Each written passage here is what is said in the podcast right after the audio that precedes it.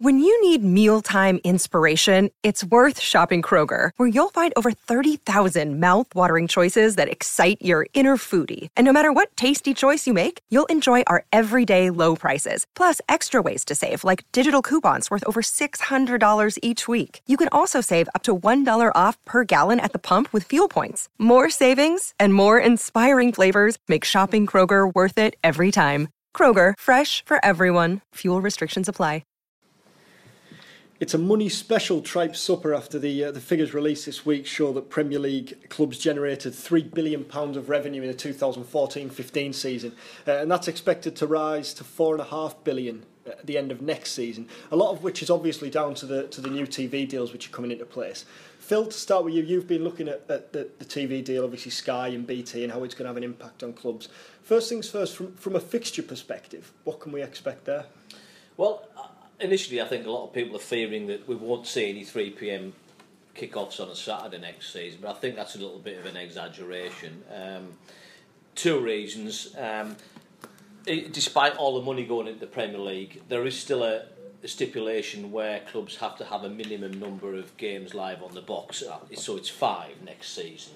Forget about when they happen to be. So, you know, potentially Borough just might have five live games next season. Um, and then obviously factor in your midweek games as well. That isn't going to have a massive impact on on on fans' um, schedules. But of course, a lot of these things, as we saw in the championship, are success dependent, aren't they? I mean, last season, looking at my figures very quickly, is that. Um, Boro only had 40% of their fixtures last season at 3 o'clock on a Saturday.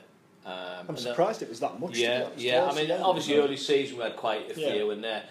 Uh, and, and, and that doesn't mean to say they were necessarily on the television. It's just that there were, there were you know, you've got midweek games, yeah. of course. You've got games, for example, last game of the season. All of those were moved, not just Boro's. Quite a few rescheduled ones. Yeah, yeah. So, so you know, you know, not every game's going to be three o'clock on a Saturday anyway. So I think the impact, if, if we look at very very quickly, the, the three club, the three the three clubs that came up a year ago, Bournemouth, Norwich, and Watford, sixty three percent of their matches were short were three o'clock on a Saturday. So that's six out of ten basically.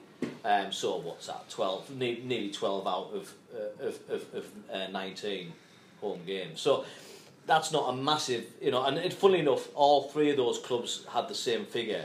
So that suggests that unless you come up and and really compete in the top five or six, you're going to be one of the clubs that gets featured now and again. And only one of those three were in the dogfight come the end of the year. Exactly. So unless you're really at the top or really at the bottom, um, I can imagine really a situation where Boro will be on now and again.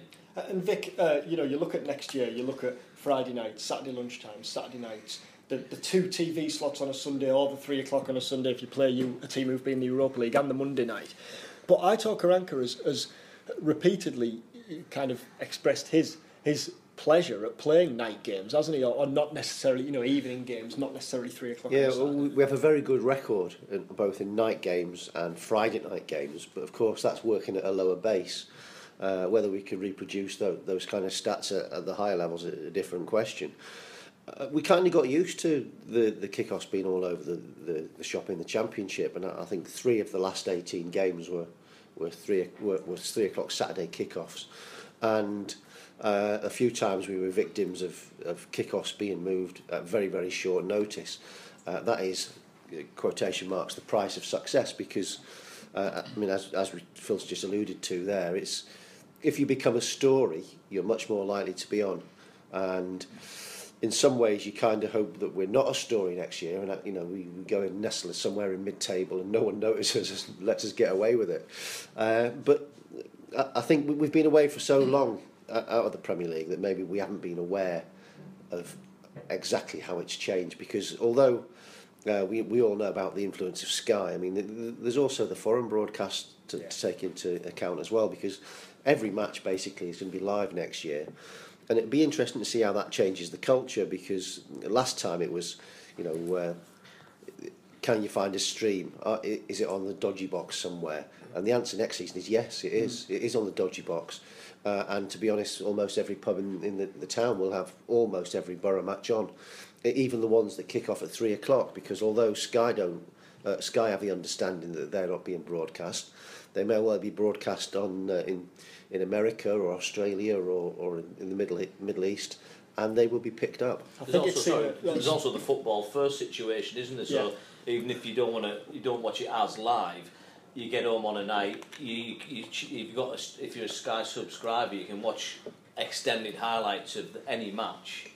I mean- from, was it seven, eight o'clock at night, or something like that I think days? I think that uh, I'd read that the Premier League's international rights agreement. I think it rakes them in something like three billion over three point three over three seasons. So Yeah. you're looking at a billion a season. It's, on a- it's a massive difference from the last time Boro were in the Premier League. I guess it, you just had the kind of the games on the Sunday really. Uh, last time Boro were on the te- on the telly in the Premier League, but I mean it's nothing really new in the Championship. Last season we saw that you know Boro got moved to Monday night, and I'm sure a couple of games have been held on Thursday nights on on Sky, and especially with Sky not having the Champions League now, more and more Championship games are moving all over the place. So in that sense, it, it's nothing kind of new.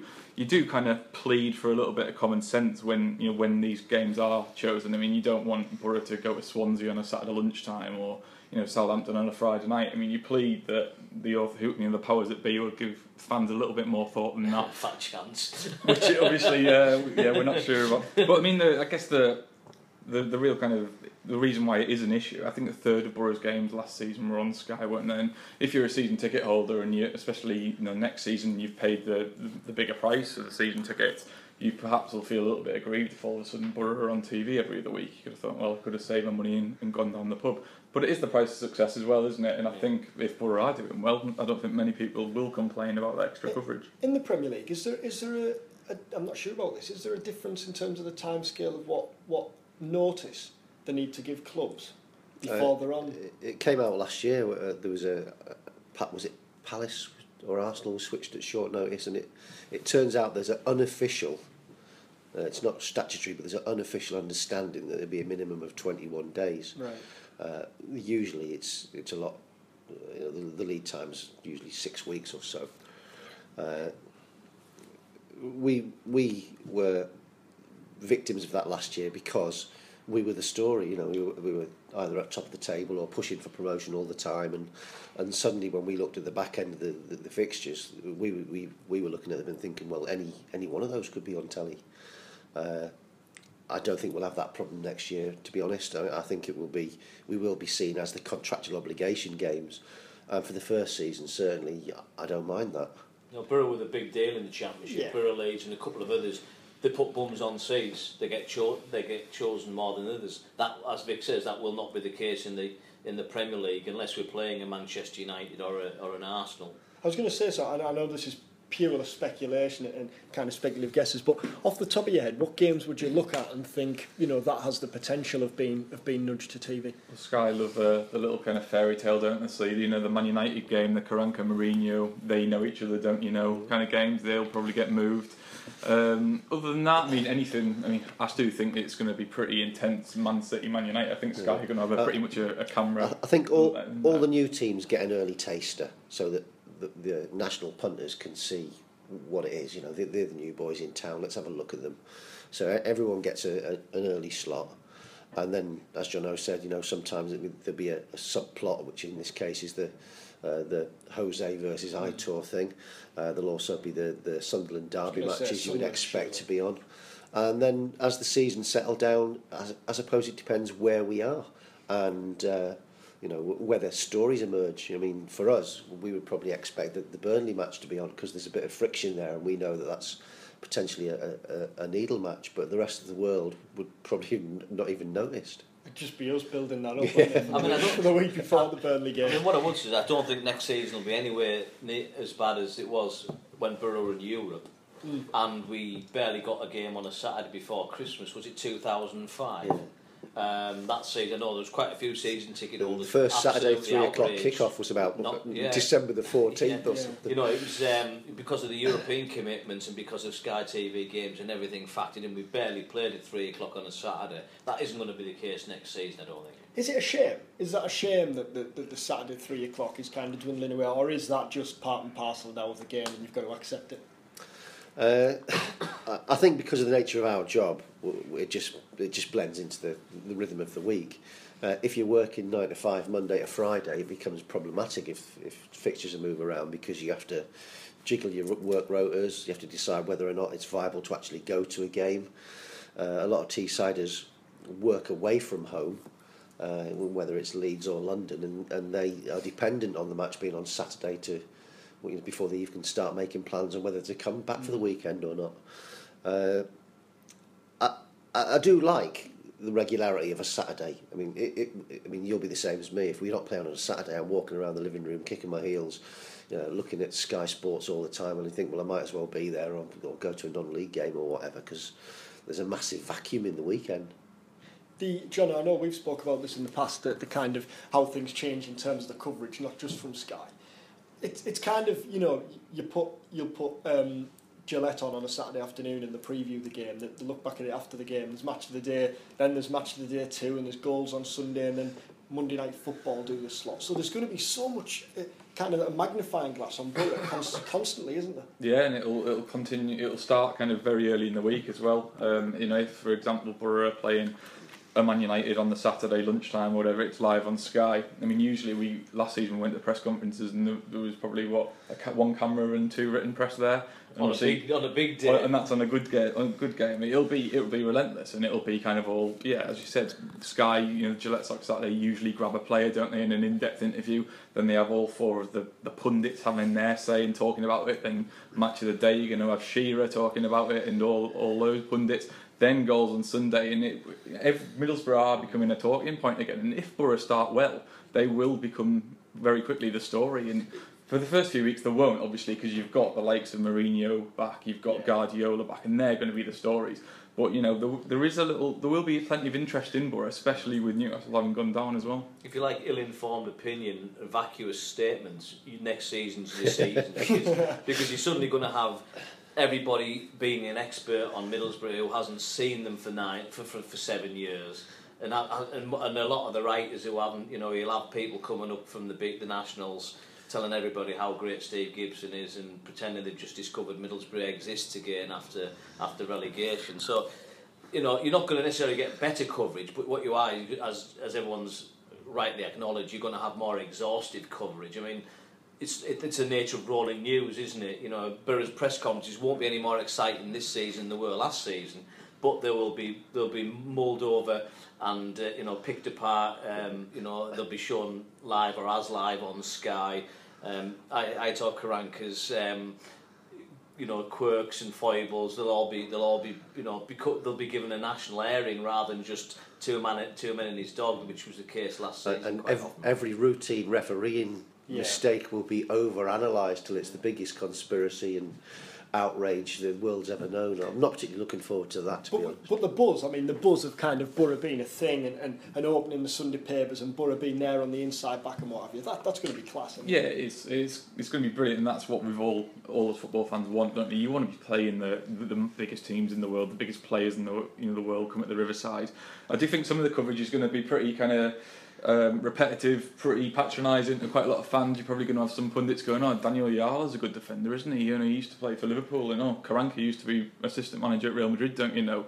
Obviously, we know all about that now, but other people from outside of Middlesbrough, that's going to be a story. So it is going to be a bit repetitive. I think Aitor will be asked plenty of, of questions that he's already been asked. So it'll be interesting to see how he copes with that, and it'll be interesting to see how he copes with the, the, the kind of increased kind of kind of strain, pressure, well, scrutiny, scrutiny. Every yeah. kind of tactical decision he makes will get brought up you know. by people that aren't the local paper. Well, well we do know, know that Aitor, however he does it, he doesn't miss a, a word that's written about Middlesbrough, a quote that's spoken about Middlesbrough. He's aware of everything that goes on. He will be aware of what's said on Match of the Day too, on goals on Sunday. And if it's not very complimentary, he'll find it hard to cope with, I'm sure, because he's found it hard to cope with criticism so far. And he's going to have to.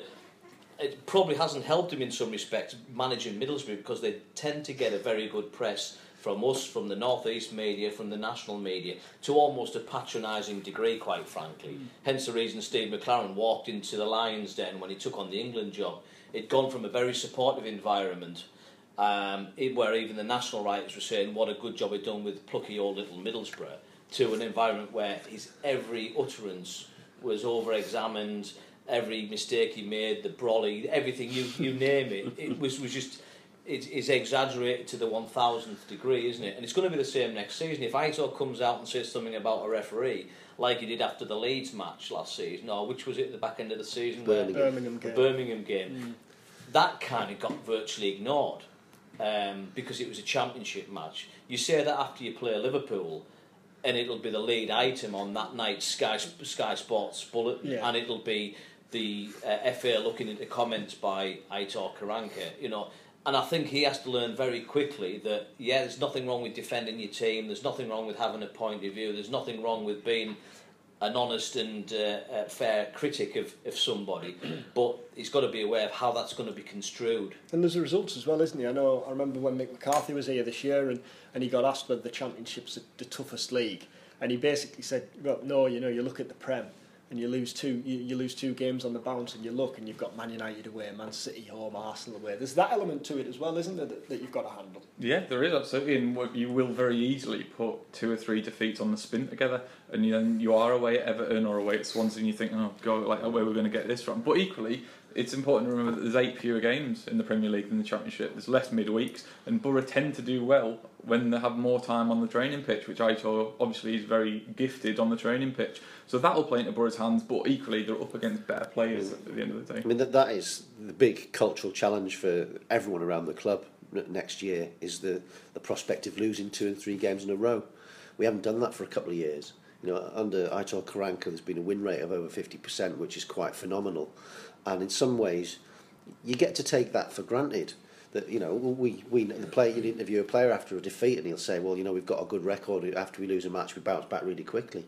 You know there's going to be times in the Premier League when you go three or four games without a win. And, well, and when you're going away to Stoke thinking you know we really need a draw mm, here. yeah. I mean we saw didn't we when Borough went up last time um, uh, you know initially there was a huge massive interest. The stadium was full. They filled the corners in. Uh, but we also sad, saw a gradual drop off of interest because, frankly, it's not much fun to see your team grind out draws against Swansea City, Stoke City, West Brom, and that's what the Premier League was last time round. And it's very likely to be the case all over again this time around. It's a very tough division, as we all know. Um, once the novelty wears off of playing Liverpool and Man United on your patch, and Arsenal and Tottenham and Chelsea, it, it, it is.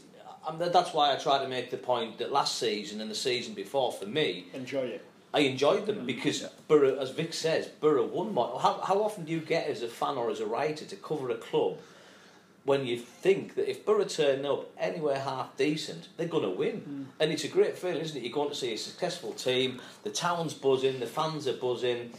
You're, you're writing about a winning team. The players are buzzing because they've won a, a ma- another match. The gripe is that you're not winning well yeah, enough. You, you know, it's it, it, it is a nice, you know. Of course, we want to get we wanted to get out the championship. You know, you know it was it was um, it was you know you bid it farewell, don't you? Very very, very quickly. But the champ, the Premier League is you know is a different set of challenges, as Vic says. It's good. Sorry, it's going to be interesting what the atmosphere is like at the Riverside. I mean, for the big games against the top clubs, it's going to be absolutely bouncing as the Riverside, you know, usually is for those games. But when uh, a Crystal Palace or even a Sunderland or a West Brom or even a Hull or a Burnley rock up at the Riverside, what will the expectation be? Will will the expectation be that well we should go and wipe the floor with Sunderland, who have been in the Premier League for however many years? It's going to be interesting to see what the kind of what the mood is on the terrace, you know, the terraces will be about that. There's been lots said, and, kind of going back to where we started with, with the money on offer, and, and kind of you know this this constant thing that last year was the year to get up, and this year was the year to be in the Prem. But on the pitch, you know, you look at the stories. Mourinho coming back, Guardiola, Klopp, and, and, and, and kind of the, the quality of managers at the top end. And I mean, teams like Everton finishing 11th, 12th, the stories there that they need to, to bounce back. It's, is it the most exciting season? In, and I'm not just saying this because it is the year where Boro are back. Is it the most exciting season in a fair while to be back in the Premier League on the pitch as well? It, it feels like a transitional season, I think. I mean, last year a lot of the big clubs underperformed, uh, and that, that's not to detract from Leicester's achievement, which was fantastic. But it was, in some ways, you feel the end of the, an era for several teams there. Uh, and all those teams are rebuilding this year, and you really don't know what to expect. But they're rebuilding with a, with you know new managers and, and new ambitions, but also with a hell of a lot of money. And that's one of the challenges that Boro face. Really, is that you know we've been away, you know we're seven years behind a, a lot of clubs in terms of spending and building up your, your the squad resources, uh, and this year there's going to be so much money thrown around, and and everyone can compete for players, and there's no saying now that uh, you know come August that another team like Leicester are not going to have pulled out four or five gems and, and, and be making that challenge. So that makes it exciting. There's a possibility there that the lesser teams, the also rans, can actually bring in some real quality. But I think you're right in that the teams at the top will be all expecting dramatic improvements on where they were last year. So that's going to make it harder because obviously that's six or eight teams that we're going to have to play twice. I think the elephant in the room, as far as people like Sky Sports are concerned, is that, yeah, it's wonderful Leicester won the league, but frankly, it was a poor Premier League in terms of quality last season. And the quality for me has been moderate for five or six years since since that really good Man United team started falling apart after Fergie went. Chelsea, Man City are nowhere near as good as they should be. Um, Arsenal, Arsenal have, to, you know, you know. But I think I do think things will turn again. I mean, you know, you've got some really top quality class managers coming in. I, I, guess from our point of view, it's exciting to be involved in that. Um, the fact that Leicester won the league by something like ten points, to me, just you know, a, a brilliant achievement, and we wish it was us, don't we? But frankly, that says all you need to know about the, the Premier. If if, it, if a well organised team of, for want of a better expression, journeymen, by and large journeymen can win the Premier League by that measure, by that margin, it says it gives me hope that a well organised Middlesbrough team can compete next season um, with a couple of canny acquisitions. You know, there's no reason at all why we, we can't be mid-table or better. But, it, it uh, also... but, but what I'm also going to say is where we've been, I don't know what you call it, lucky, whether it's luck or judgment, we've been really fortunate with injuries in the past couple mm. of seasons. We've kept our best players by and large on the pitch you only have to have a bad month in the Premier League, you know, and you can easily lose three key men. I'm not saying we will, and touch wood we won't, but you can easily lose three key men, and it takes a, you know the, the difference there is suddenly you look very thin on the ground. You haven't got the squad that the Man Uniteds have got. And, and, and so there are outside factors that we just can't control. With what you were saying about Leicester there, though, um, does, does with that come pressure, John, or the fact that there's no excuses anymore, and, and the standard, you know, that can always be harked back. Well, Leicester can do this, or West Ham can do this, or Southampton yeah. can do that. Yeah, absolutely. Every set of fans will, th- will think, you know, well, Leicester do it. Why can't we? And I also think um, I agree with Phil that the standard of the Premier League over the last kind of few years has, has dwindled a bit, but I think that will act as a massive wake up call to quite a few of the big clubs that were kind of cruising along. You're looking at potentially the top eight other than Arsenal, all having new managers next season, including Liverpool, uh, obviously Liverpool have gotten relatively new. So all of them will have new managers. All of them will probably be hurting a little bit about Leicester winning the league. Albeit, you know, in public it was great because Leicester won it. It probably wasn't. They probably looked at it and thought, why, why didn't we? Why? Arsenal, and, Arsenal and Tottenham will be looking, going, that one. Yeah. We yeah, not. It was, it was in the way that Liverpool's chance was a couple of years ago. It was yeah. Arsenal's chance yeah, last season, and Tottenham's, wasn't it? But I think the great litmus test with, with, with, with the strength of your national league is Europe, and in the Champions League for the last three or four seasons, English clubs have been nowhere. Shambolic. And that and that is really when when people want to get on the high horse about how great the Premier League is, and I think it's an entertaining league, it's a watchable league. There's always a story happening. You know, it, it's got a massive global reach. But in terms of its actual quality, look at its look at the performances of the Champions League. We were, we were almost producing four semi-finalists four or five years ago. That's dropped off now, where we're looking to get anybody past the quarter-final stage. To wrap it up. Um, slightly off subject, there, was the announcement of the uh, pre-season friendly Villa this week. I mean, that shows a change into the guard in, in some sense, doesn't it, Vic? The fact that mighty Aston Villa and, and Boro, I guess, are the big club, the charm friendly. Well, you know, you like to finish off with a, a fairly competitive lower league side. but Newcastle weren't available. it's an exciting friendly, though, isn't it? It does, and I, I, it'd be interesting to see what the rest of the friendlies are like. Uh, yes, that is a, a juicy one. We haven't been there for a lot of years. It'll be a good day out for a lot of Boro fans. Uh, it's their last friendly before their season kicks off because they start a week early for us. So down, down in the Champions. So that, so they will be, you know, they will be raring to go. You know, so it will be a tough test. It will be interesting to see what the other ones are, are, are like because in recent years, you know, they've been quite low key build ups, haven't they? And, and mm. Aitor Karanka's preferred league, his low key, low uh, league, uh, he's preferred his training camp rather than friendlies as being part of the mix. But I mean, you know, the the money factor plays again. I mean, we, you know, will we will we be offered lucrative friendlies somewhere abroad? I don't know. It, it, it will be an interesting part of the build-up. But you know, Villa, big club, nice place to go, good day A out. lot to prove. with the Champions League winning manager. Jono hasn't been there before, Yeah, so he's big big tick there. Tick that I mean, I, I think it's a very good point actually about the stand of opposition in, in pre-season friendlies. And, you know, every, every, every club's different, aren't they? But Boro have tended to play. We were Doncaster last season. York's a regular one.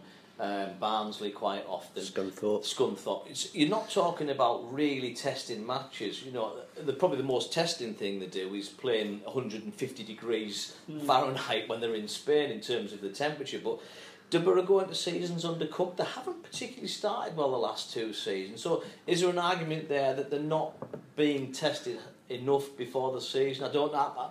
I- You know, the, the, the, there's a counter argument to say why why leave your best performances on the training ground or on the in the in a friendly, but they haven't particularly started well in August. I think the they? reason for one of the reasons for that is that Boro uh, of the last couple of years haven't completed their transfer business early enough. True, They yeah. started the season with an undercooked Well, squad. that's the such. case for most teams, though, isn't it? Yeah, it is, and that and it goes back to the argument we had last week. Is that's quite because the transfer window's daft. But and it probably will happen again. But you hope that we'll all get the, the spine, certainly the majority of them in before that, before that Aston Villa game, hopefully. So that'll give them a good two weeks running up. But that's only what what six six weeks away now. I mean, I never feel that last friendly at home, for example, the Riverside ever feels like it's a truly competitive No. match. It always feels like a bit of a, particularly when the opposition sometimes make a raft of changes, like that French club did a couple of years ago. I think they brought on about 52 players in the first 20 minutes, and suddenly you're scrabbling down to see is who's that at number 62. And, um, but I mean, joking aside. Uh, you know, there is that argument, isn't there? I don't know. I mean, I don't know how everybody else feels about it, but you'd like to think that you know when you're going into your first Premier League game of the season, and it could be Man United away, who knows, um, or it could be somebody successful like Leicester. Um, do, do you want to go into that match having played a really tough match to, you know, to, to, to see if you, you know the legs are up to it, the, they're up to the pace of the Fine game? line, I think. Yeah, it? I mean that's what I'm saying. I'm not sure that, that what the right answer is. Um, you Because know, interestingly now, a lot of Premier League clubs actually face each other in the sponsored tournaments Yeah. that are, are held, aren't throughout the summer? And you do need that. Com- I think you need that competitiveness as well as the chance, don't you, to just to just ring the changes at half time. Um, anything else, fellas? I'll take it. Cheers. Thanks a lot.